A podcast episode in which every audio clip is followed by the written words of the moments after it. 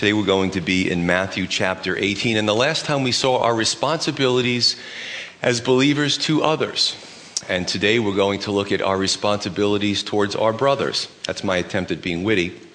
But basically, uh, first, you just got that. the first part of the chapter was really to the, you know, the little ones, the, the ones that are unsaved, the lost sheep. And today now we're going to talk about how believers, uh, brothers and sisters, we, we react and act towards each other and really our responsibilities towards each other. We're going to talk today about disharmony in the body of Christ, um, confrontation, rebuke, repentance, forgiveness, reconciliation, and trust. is very um, not easy, some of this stuff, but God doesn't call us to do the easy things. He calls us to do the right things. So we're going to jump in and start with Matthew 18, verse 15. It says, Moreover, if your brother sins against you, Jesus is speaking, go and tell him his fault between you and him alone. If he hears you, you have gained your brother. But if he will not hear you, take with you one or two more that by the mouth of two or three witnesses every word may be established. He's referring back to the Old Testament with that phrase. And if he refuses to hear them, tell it to the church. But if he refuses even to hear the church, let him be to you like a heathen and a tax collector. Now, confrontation, you know, just being a Christian and being a pastor, I see that's one of the hardest things for believers to deal with. Going to someone and saying, you, you hurt me, you sinned against me, you know, I'd like to talk about it. Your adrenaline starts to kick in, your heart starts to flutter, your, your hands start to sweat, and, and a lot of people just won't do it. And they find it just so much easier to tell five of their friends about the situation and maybe five more friends, and maybe their friends tell some other friends, and before you know it, the whole church knows about the situation except the poor guy or girl who was the offender who might have had an opportunity to make it right and didn't get the chance. So gossip starts to take over in the church over this little nothing. This little nothing. And we see the Bible says that sin spreads like leaven through the church. And then now you have factions in the church. And it, now this, it's, it's, it's, a, it's a tough time for the leaders to have to deal with. But this is commanded, this isn't suggested. You know, some will come up to me and, and just ignore the first two steps, and I, uh, I remand them down to the, to the appellate court. That's jurisprudence talk, you know? Don't come to me yet. You got to go down to the, work your way through the, through the steps before it gets to me. Um, and, and I encourage them, though. Problems with not following this is number one, it's disobedience to God's word, uh, which is the primary importance there. Two, we could be hurting the reputation of a brother or sister without giving them the opportunity to make it right. And three, we may be right. We may be the offended one. We may be the victim. But if we handle it wrong and it looks like we're the talebearer, then what's going to happen was when it goes down, that person's going to get off scot free and we're going to get a reputation as a gossip. That's not fair either to us. So these are some really good reasons why, you know, Jesus knows what he's doing. He made us. And he gave us the instruction manual to us, which is the Bible. And everything in here, if we follow it the way he says, things will work out the way they should. Verse 15, the first step, alone. Stress that word. Um, again, some say I'm not confrontational. Uh, but the benefits are that you may gain a brother or a sister. You may, through this tough time and through this facing each other and, and saying the hard things, you may uh, actually build a stronger relationship with that person through this confrontation. So to gain a brother or sister, Jesus says, that is awesome. Um, it says, tell him his fault. Now, I'm going to go through the semantic range in the Greek. So tell him his fault. If we look at the Greek language and we go through the, the possibilities of the semantic range, other words used, synonyms could be to rebuke or admonish. So it's not always pretty. You know, walking the Christian walk is, is not always easy, but it's very rewarding and it builds character. Uh, some say to me, You seem to be okay with this. You know, you say some bold things from the pulpit. I have to tell you the truth. When I have to talk to someone, I, feel the same way. You know, I, I feel uncomfortable. I don't like doing it. I do it because I'm commanded to do it, but I don't enjoy doing it. I would just prefer that everybody gets along and everybody gets along with me as well. I mean, that would be a perfect world, right? But some Christians are shallow because they're always looking to take the easy way out. And that's not what we're called to do. Now, I'll say this pray first, and, and the reason why is because reconciliation is at the heart of God's character. God loves reconciliation. Lord, you know, before you go to someone, pray, pray, maybe a few weeks, maybe a long time, fast, and say, Lord, I, I really want this to work out. Because God loves reconciliation. I believe He will be a part of that. He'll be a part of that. Verse 16, the second step your brother or sister doesn't hear it. How many have been there? Get lost. You're crazy. I don't want to hear what you have to say. And then you can bring witnesses. You can bring, so hopefully, somebody mature in the church, somebody who would be impartial, and you have the meeting with a witness. Again, this was in the Old Testament, it carries through to the New Testament. Now, can you stop at this point? Sure, you can. You can. Let's say it doesn't go well and the other person points out things about yourself and you say, gee, I didn't see it that way. You may go home and say, maybe I'm not as right as I thought I was. Can you stop? Sure you can. Can you pray and see that maybe in a month's time that you guys can get together again and have the discussion after the Lord's worked on both of our hearts? Sure you can do that. So that's always an option as well. Um, just a little side note on witness, witnesses. There's something about the scrutiny of a third party impartial witness. Um, it, it kind of takes away an atmosphere of embellishment. So, in other words, even I, if you have, if you're under my authority and you do uh, mar- marital counseling, and sometimes a person will say, "I think we need to separate them first. You know, I'll talk to the husband and I'll talk to the wife. I always say, eventually get them in the same room together. And the reason being is, I hear a few yeses. The reason being is because a person left to tell their story alone without anybody looking at them or, or objecting, they're, they're more likely to embellish, to make the story you would think that they were the victim of the century. So it's seriously, so at some point you've got to get them back into the room together. Uh, and there's less of a, a, possibility of, you know, really far out stories, but a lot of times it happens anyway. So in the Old Testament, before forensic evidence, witnesses were big. Um, they were big to give crucial testimony to a witness of a crime another set of eyes. I want to read to you Matthew 5, which goes, uh, this goes with this, and we have covered it, but I think it's really appropriate. Matthew 5, verse 23.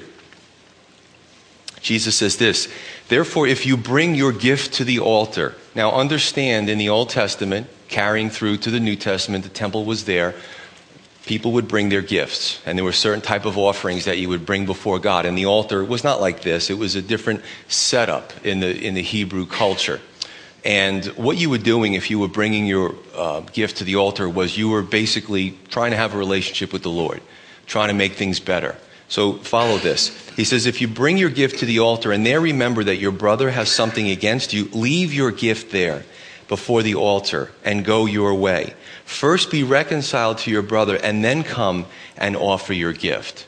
Now, why is that? Some people, and I've heard this, some will say, I love God. I just can't stand people. You've heard that. Maybe some of you have said that. but the truth is, you can't love God and not and hate people. You just can't. Because God loves people. He made us all in his image. We're fallen. We have to wear with each other at times. We have to deal with each other. But we can't go through life saying how much we love God, but we just don't get along with anybody. It just doesn't work out. It's not scriptural. So understand that. Keep going. He says in verse 25, agree with your adversary quickly while you're on the way with him, lest your adversary deliver you to the judge, the judge hands you over to the officer, and you be thrown into prison. Assuredly, I say to you, you will by no means get out of there until you have paid the last penny.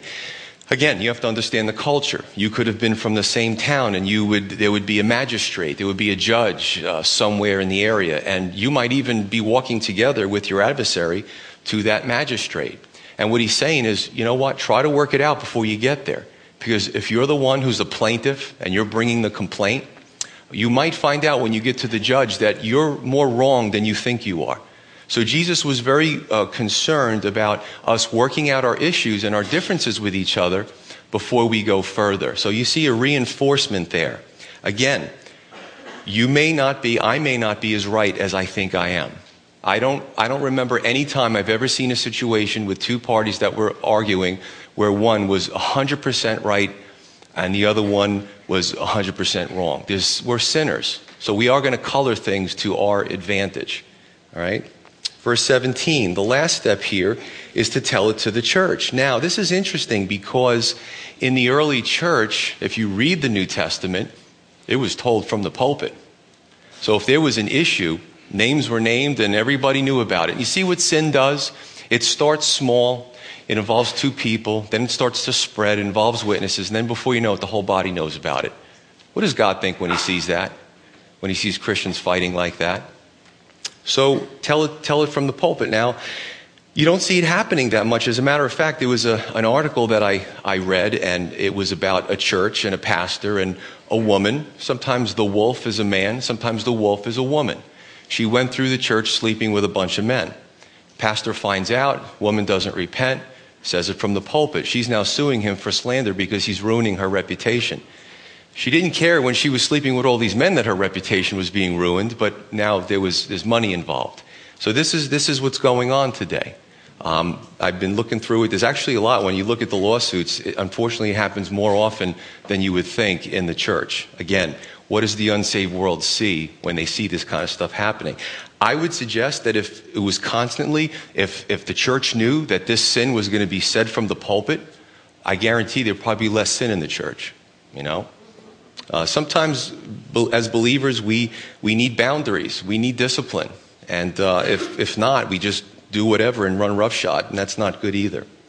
Now, if you look at the scripture, Jesus says in Matthew 18, in the end, uh, verse 17, he says, If they refuse to hear even the church, let him be to you like a heathen and a tax collector. So that's pretty amazing you, you need to deal with the person now as if they never knew the Lord, as if they're not saved. Uh, so this is pretty hard. A lot of churches don't want to deal with this stuff, but it's in the scripture. So on very rare occasions, you may have to tell somebody, you, you don't fellowship here for a while. And I'm going to read 1 Corinthians, and Paul's going to uh, explain that a little bit more. The question is why? Doesn't that sound mean? If a person is that rebellious and refuses discipline, then they forfeit the benefits that are afforded to them by assembling with the body of Christ. And quite frankly, if they don't accept, uh, you know, correction, and they don't accept it from the witnesses and then from their pastor or their leadership, then are, are we really their pastors and leadership anyway? So what's the difference, you know? It's a good way of looking at it. Now, I'm going to read 1 Corinthians 5, starting with verse 4, just a few verses.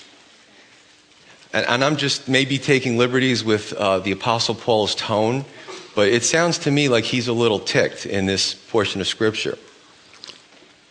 Because I've never seen him say it the way he said it in here. In verse 4, he says, In the name of our Lord Jesus Christ, when you are gathered together along with my spirit, with the power of our Lord Jesus Christ, deliver such a one to Satan for the destruction of the flesh, that his spirit may be saved in the day of the Lord Jesus. Your glorying is not good. Do you not know that a little leaven leavens the whole lump? So here's a situation where a person is in sin. Uh, the church is dealing with that situation, and he's saying, Tell him to leave the church for a while. Now, this is interesting. He says, Deliver such a one to Satan for the destruction of the flesh that the spirit may be saved. That's interesting. Some look at it as being mean spirited, but it's not. What he's trying to say is, Let them be out of the fellowship of the brethren. That means no Facebook, no email, none of that stuff, no phone calls, out for a time for the destruction of the flesh. And that's what we try to do. We need to have our flesh destroyed so the spiritual part of us can be exemplified. You know, you want to go hang with that crowd, you want to do bad things, be, be away from your brothers and sisters, the teaching of God's word, the pastor, and let, let the devil deal with you for a while and see how it feels and compare both lives. And a lot, a lot will come back and say, you know what? I, I shouldn't have done that, and, and it was a poor choice. Titus 3 10 and 11, just two verses. The Apostle Paul says, Reject the divisive man after the first and second admonition or warning, knowing that such a person is warped and sinning, being self condemned. Who did it to them? Don't blame me. Don't blame your brother and sister. Being self condemned. It was brought on by yourself, by your own flesh right? You, we can also see this in uh, 2 Thessalonians 3 and, and 2 Timothy. Uh, Warren Wiersbe, who I love, uh, a lot of the old timers, they say that part of the bad state of the church is, is the fact that church discipline doesn't really happen anymore because we have a very enlightened society, and I say that facetiously. You know, we're above that. We don't say things in public, we're polite. So the old timers say you don't see church discipline happening, and uh, a lot of that is, is a contributor to the state of the church. Um, and I will say this that there are pastors that are just looking maybe for numbers and they just want to bury their heads in the sand. And a pastor to me, and I don't care who you give this message to, is being gutless and a coward in this area if they know the situation and they receive rebels from another church. That is a problem. It's a big problem. It causes disunity among churches. So there you have it. But here's the truth rarely does it get to this point. The good news is that, you know, in the body of Christ, believers who are indwelled with the Holy Spirit realize things. And even if they don't get 100% of what they want, they try to work things out with each other. That's the way it should be. So I've seen more good fruit and mended fences than, you know, uh, the, what we're seeing in this last step here. Um, another caveat to this is that, you know, listen, pastors are busy, leadership is busy, but, you know, you, you want to do good work. You want to do a good investigation. If this is something serious and could affect the church, the leadership needs to not do shoddy investigation. They need to really find out what the truth is and get to the truth. I've heard, well, you're both sinners and you both need to just make up. You're not getting to the heart of the issue. That's not going to do anything. So that's important. Two, the bottom line is what does the world think when they see these type of things happening within the church? How, how is it, what does the Lord think when the lifestyle of those in the church is just the same or worse than the unregenerate neighbor or the unregenerate coworker? That's not good either. I mean, we've been blessed lately. Um, we have a, a, Facebook page, and uh, we had a, a, funeral for a brother, and we had guest worship not too long ago, the barbecue. And even those from outside the church will post on our wall and say, I felt, you know, the family of the brother who, who passed we had a whole contingent from our church at the wake and the funeral. And there was a lot of interaction with the family, and they said, Your church is very warm, welcoming, you know, people that come in, and that's a good thing. Every church should be like that. So I'm, I'm blessed by that. The third point here is before we move on, is let's just not move on. As I speak about this, as you read the scripture, who comes to your mind? Don't say it out loud. Certainly don't say it if it's my name. But the thing is, what we need to do is before we move on, think about that person who just popped into your mind like five times as I was reading the scripture, right? You see a lot of smiles. Uh, and really consider we're going to take communion together, we're going to break bread. And it isn't just breaking bread in this church. You see, the church is the entire body of Christ.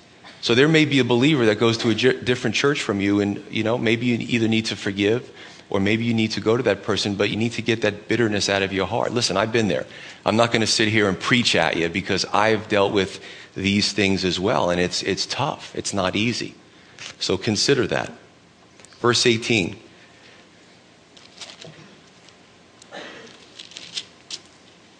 Jesus says, Assuredly I say to you, whatever you bind on earth will be bound in heaven, and whatever you loose on earth will be loosed in heaven. Again, I say to you that if two of you agree on earth concerning anything that they ask, it will be done for them by my Father in heaven. For where there are two or three that are gathered together in my name, I am there in the midst of them. Jesus says this a few times. He said this after the revelation of the church. He's saying it about settling disputes in the church. So, what do we know when something is re- repeated in God's word and God is repeating it? Something to pay attention to. What it tells us is that God is serious about our ability to assemble and solve problems of disunity. And sometimes those decisions are difficult.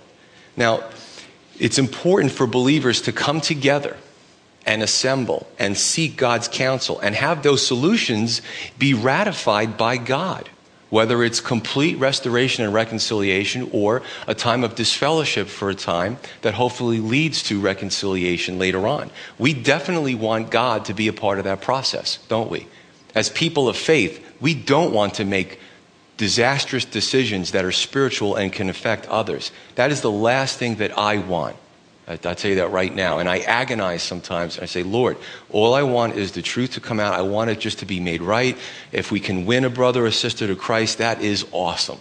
So that's very important.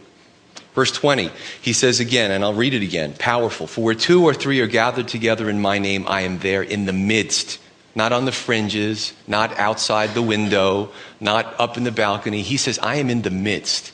That's an awesome, you know, we draw our life and sustenance from Jesus Christ. He is right in the center. Bam, when we start talking about the Lord and spiritual things or reading scripture, He is right there. He's right in the midst of us right now. Right? We could be outside at the barbecue yesterday. I remember a bunch of brothers and sisters were talking about the Lord. He was there. It doesn't have to be within these walls. You see what I'm saying? So that, that's pretty neat. Verse 21. Then Peter came to him and said, Lord, how often shall I how often shall my brother sin against me and I forgive him? Up to seven times. And Jesus said, I do not say to you up to seven times, or I, I do not say to you up to seven times, but up to 70 times seven.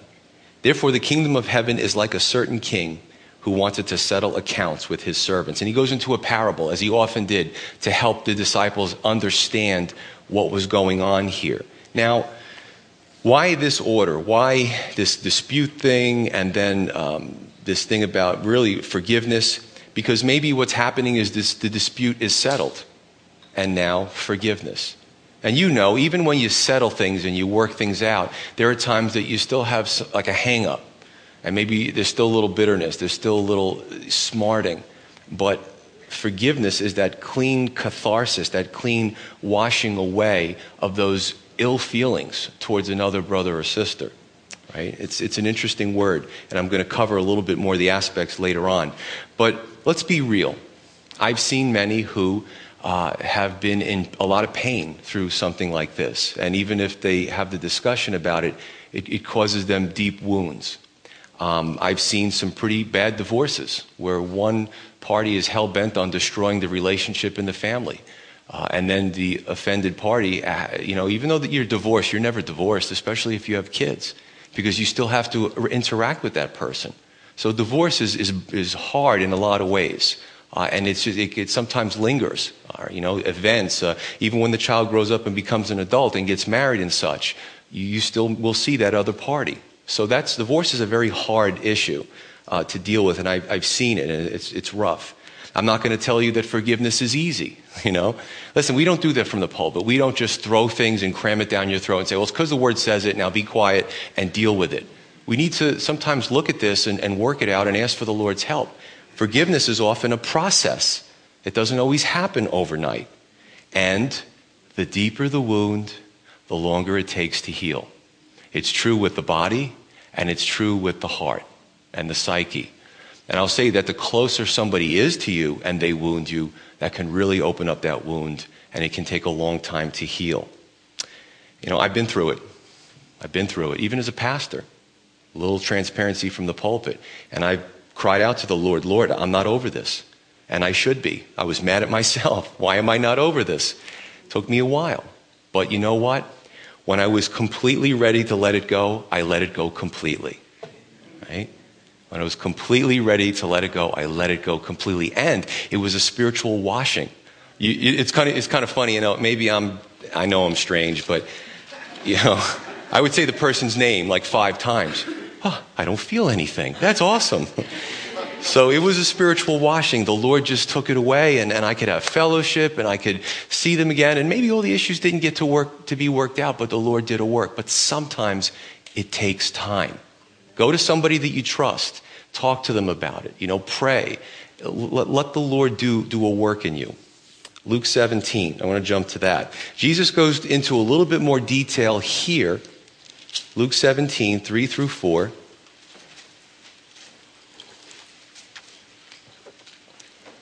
Listen, there's times that we read just such encouraging portions of Scripture, and then there's times that the Scripture can be a bitter pill to swallow. But again, God doesn't promise He's going to make our lives completely easy all the time. He doesn't promise that He's not going to ask us to do something that's difficult, may stretch ourselves. You see? So, and that's where we are in this portion of Scripture. So, Luke 17, 3, Jesus says, Take heed to yourselves if your brother sins against you. If, it's a conditional statement. in the Greek and the English. If your brother sins against you, rebuke him, and if he repents, forgive him. And if he sins against you seven times in a day, and seven times in a day returns to you saying, I repent, you shall forgive him. Now, this is powerful because there's, a, there's repentance is inserted in here. Why? Because if a person is looking to manipulate you or control you, can you still forgive them? Absolutely. But if you condone sinful behavior, check this out it hurts the sinner. You may think, oh, it causes me pain. But if you let somebody sin and continue to do that and just kind of ignore it and look the other way, you're hurting them because they're not getting to the point where they're seeing a reflection of what they're doing and, and going before God and say, you know, this is wrong. I got to stop doing this. So repentance is extremely, extremely important. Without repentance, we become self deceived. We call ourselves Christians. We continue going. We don't repent. And God's like, you know, you kind of left them behind. So repentance is crucial. Crucial. Now, is this hard to determine at times? Yeah. You notice Jesus says, if he says, I repent. If a person seems genuine, who are we to say that their heart isn't genuine? Let it go. You know, err on the side of love. Love covers a multitude of sins. Now, if that person is in a, in a constant state of dishonoring the Lord, maybe you're a new believer and they're a bad example, and this keeps coming up, you may have to just part ways for a while because they're stumbling you to do something you shouldn't be doing. So there's a lot of, lot of issues that, that, that come in with this. And I'm going to go back and forth. There are some sins that are uh, just person to person. Two sisters, you know, they're kind of arguing about something that had 10 years ago and doesn't really affect the church, and they need to, those two sisters need to work it out. Or you could have uh, two brothers that there's an issue, but the one is not a, let's say he has a business. Is just an easy example. And he's kind of ripping off a bunch of people in the church, right? And he's preying on people in the church. That's a problem. and then the leadership of the church needs to know that because now it's, it's going to start spreading through the church. Somebody should confront that person to, to get the process going. So I'm going to go back and forth, it seems, between kind of interpersonal and things that affect spreading in the church. Now, in Corinthians, if we think it's the guy, as we read in Corinthians, who was uh, sleeping with his father's wife, um, there was an issue with the offended father, but there was also an issue that the whole church knew about it and it was spreading and it was causing problems. So the Apostle Paul had to get involved. So, verse 21, here goes the parable. I love Jesus' parables. Verse 12, I'll just start with 21 again. Then Peter came to him and said, Lord, how often shall my brother sin against me and I forgive him? Up to seven times. Jesus said, I do not say to you up to seven times, but up to 70 times seven. Now, I believe um, that, listen, the rabbis, we know that the rabbis taught, you can look in some of the rabbinical writings, that you can forgive three times, and they felt that that was generous. So I guess Peter thought, well, I'm going to hedge my you know, maybe Jesus will be happy with seven. It's more than the rabbis, but I don't want to go any further than that. So, Jesus, when he said 70 times 7, 490, uh, that must have stunned Peter. Because at that point, what do you do? You start to lose count. And that's the point. You know, we should never have a limit on the forgiveness in our hearts. That's hard as believers, isn't it? See, I mean, some, a lot of you, I know your stories, you've been through this stuff, and it's difficult. But Jesus is saying, be gracious, love. Um, and sometimes that can be rough. Um, so he goes into this parable. Verse 23 Therefore, the kingdom of heaven is like a certain king who wanted to settle accounts with his servants. And when he had begun to settle accounts, one who was brought to him who owed him 10,000 talents. But as he was not able to pay, his master commanded that he be sold with his wife and children and all that he had, and that payment be made. The servant fell down before him, saying, Master, have patience with me, and I will pay you all. Then the master of that servant was moved with compassion, released him, and forgave him the debt. Now, a talent, understand, is, a, is really a unit of weight. It's a unit of, of could be a unit of monetary value, but it's, it's like pounds. It's a unit of weight. Now understand that whether it was a talent of gold or a talent of silver and adjust the market price at the time and inflation versus, you know, you can go throw all these variables in for our economy. You're going to have wild fluctuations. But what you will find is that it's a huge number. Anywhere from $60 million to several billion dollars. Now, That's an insurmountable amount for this man to pay. Now, he was a servant, so he wasn't the upper class, he wasn't a wealthy man. There's no way this guy could pay it.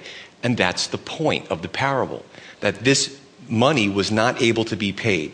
So, since he couldn't, it couldn't be paid, punishment involved the whole family.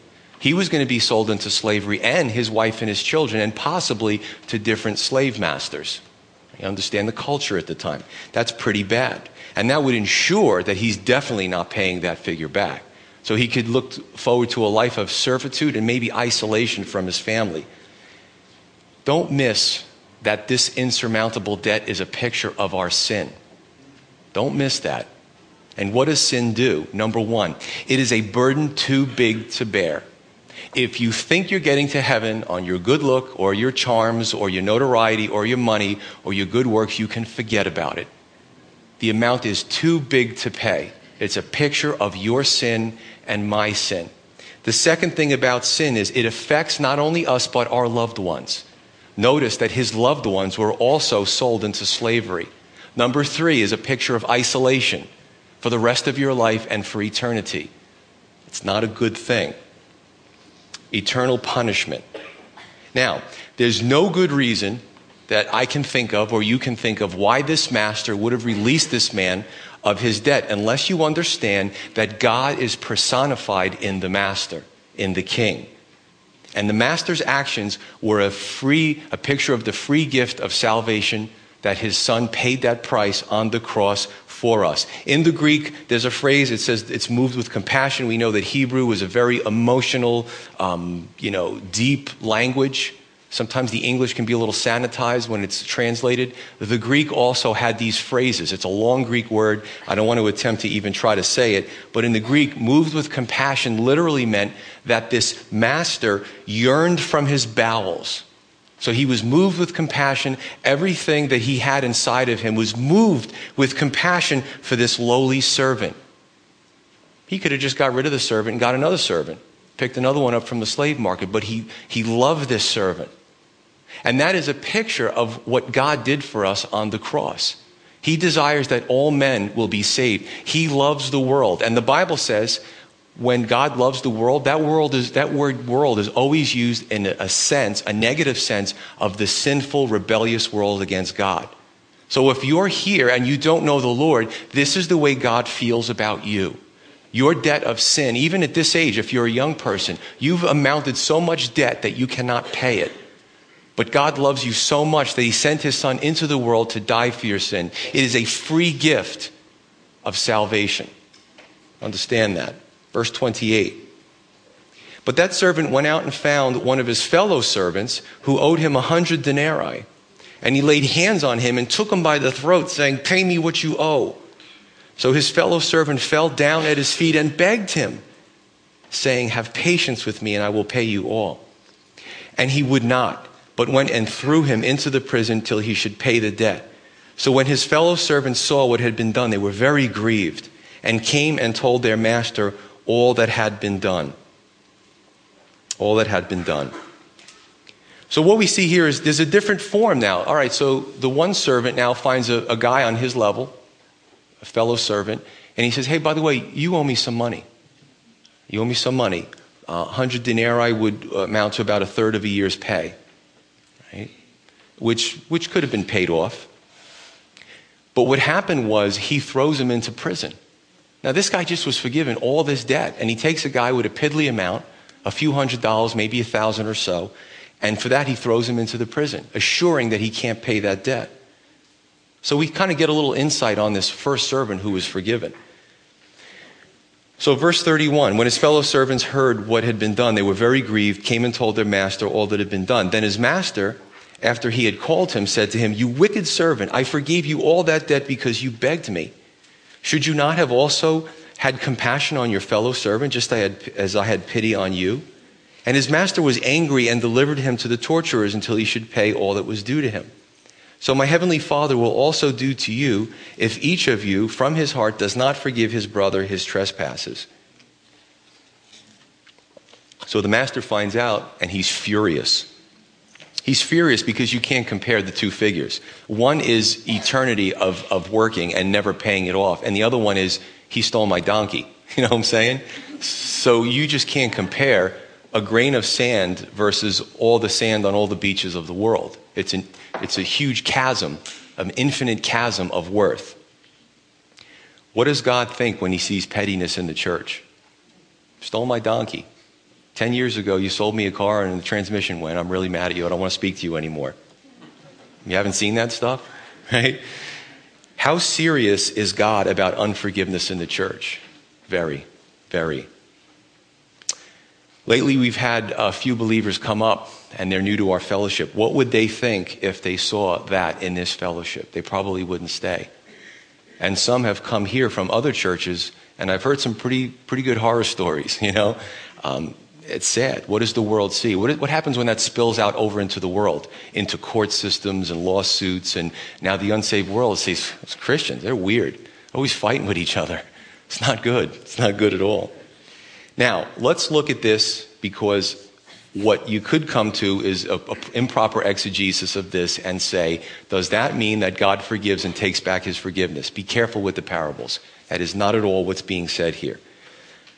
To maybe understand this a little more, you can look at it this way someone who has an unforgiving heart maybe can't receive forgiveness themselves. They're so bitter, they're so closed that even though God offers it, they just can't receive it.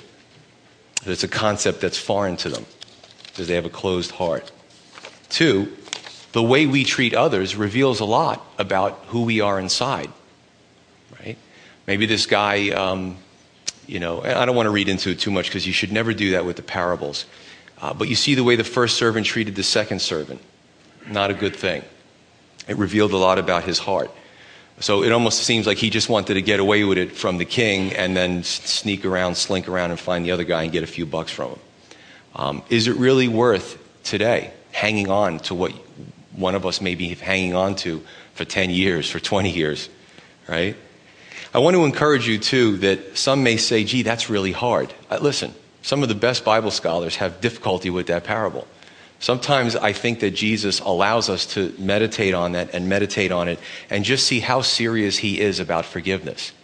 And if you're worried about it and you're going through a hard time, again, talk to somebody. But there is a difference between somebody who works through these things who works through the forgiveness, who keeps seeking the Lord, who's really trying, and they're not there yet. God's not going to condemn you for that.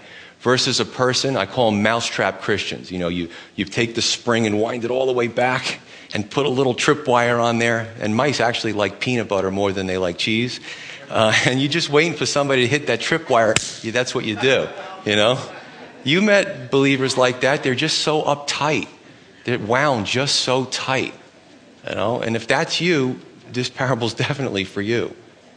But verse 45, he says to forgive. Now, that word literally means, in the semantic range, it means either to send forth or to yield up. I submit to you that unforgiveness is a prison. It's not being yielded up, it's not being given up, it's a prison. Two people are in prison. Number one, I'll start with the easy one first the person you're not forgiving. Maybe you hear about them falling into some difficulty and you rejoice, oh, they're finally going to get theirs. You're holding that person in a prison. I'm going to make myself available, and if they look my way, I'm going to purposely turn away. You know, I'll show them, I won't even smile at them. The other person who's in the prison is you. You put yourself behind bars because it, it, it, really it is it's a bitterness. You build a wall you build you put locks on it you put the high wall and the moat and no one's going to hurt me again. You put yourself in a prison. It's such a, a, a, wonderful feeling when we release that and give it over to the lord. The only one who wants you in prison is satan right that's right so i would say this too this is a power, powerful portion of scripture um, and i would ask you today if this is you and you're working through it, that today might be the day. Today might be the day to really be serious about it. You keep shoving it to the back of your mind, keep pushing it back. Let it come out. Deal with it. Bring it towards the Lord. Ask Him to help you through this. Uh, this is where we are in the scripture. Now, let's read the goal, because the goal is the best part of this. What is God's heart on this? What does He want to see? I'm going to read to you 2 Corinthians, and this is where we're going to leave it. 2 Corinthians 2 starting with verse 5. This is the situation I spoke to you briefly about before, about the Corinthian church. We actually, a few years ago, went through all of 1st and 2nd Corinthians.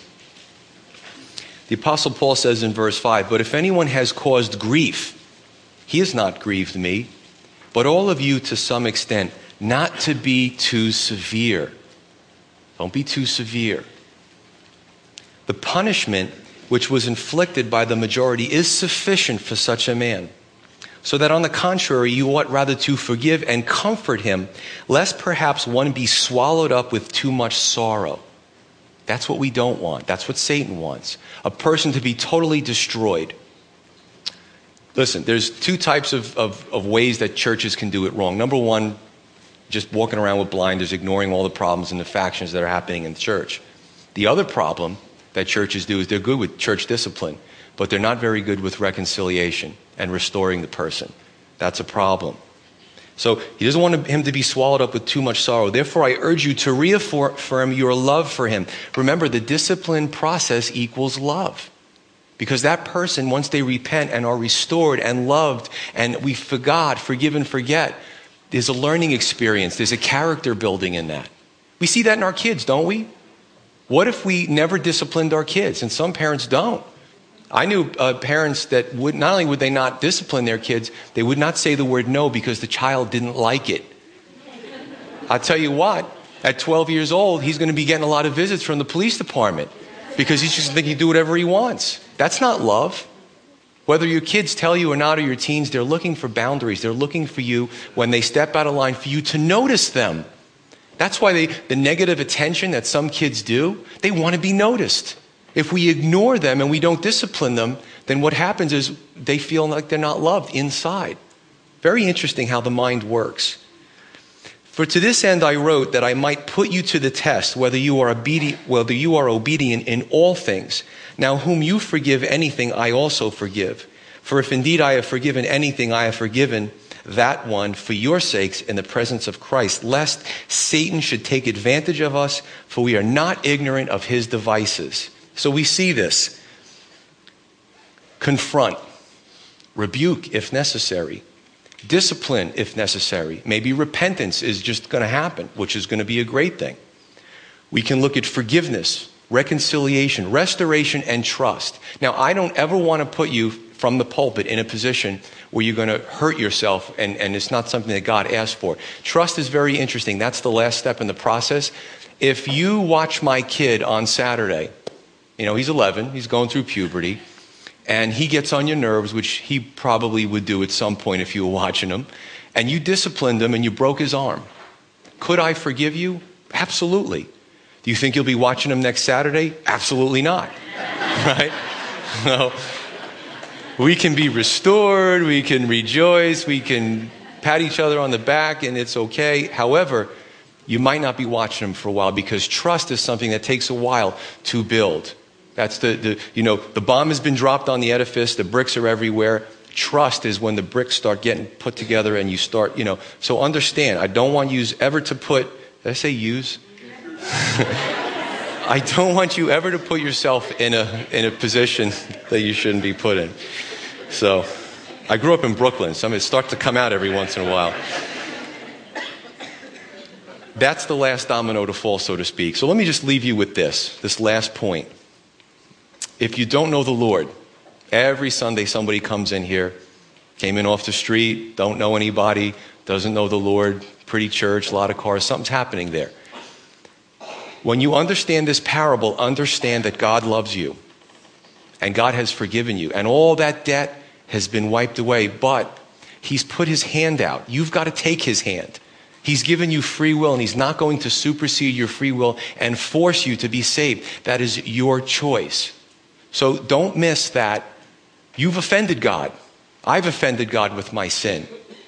He wants to forgive us. He has forgiven us. But the only way to that forgiveness is through the blood of Jesus Christ, his son, when he hung on that cross, took your sins, took my sins, buried it, destroyed it for all eternity. But you have to believe that he did that for you. You have to look, as Jesus says, as the serpent was lifted up in the wilderness, and those who looked, they would be cured of the snake bites. You have to look. You have to believe. You say, Yes, I believe that He did that for me. Yes, I want to lay hold of that. Yes, I want to follow Him as my Lord and Savior. So don't miss that. Let's pray. Father in heaven, Lord, we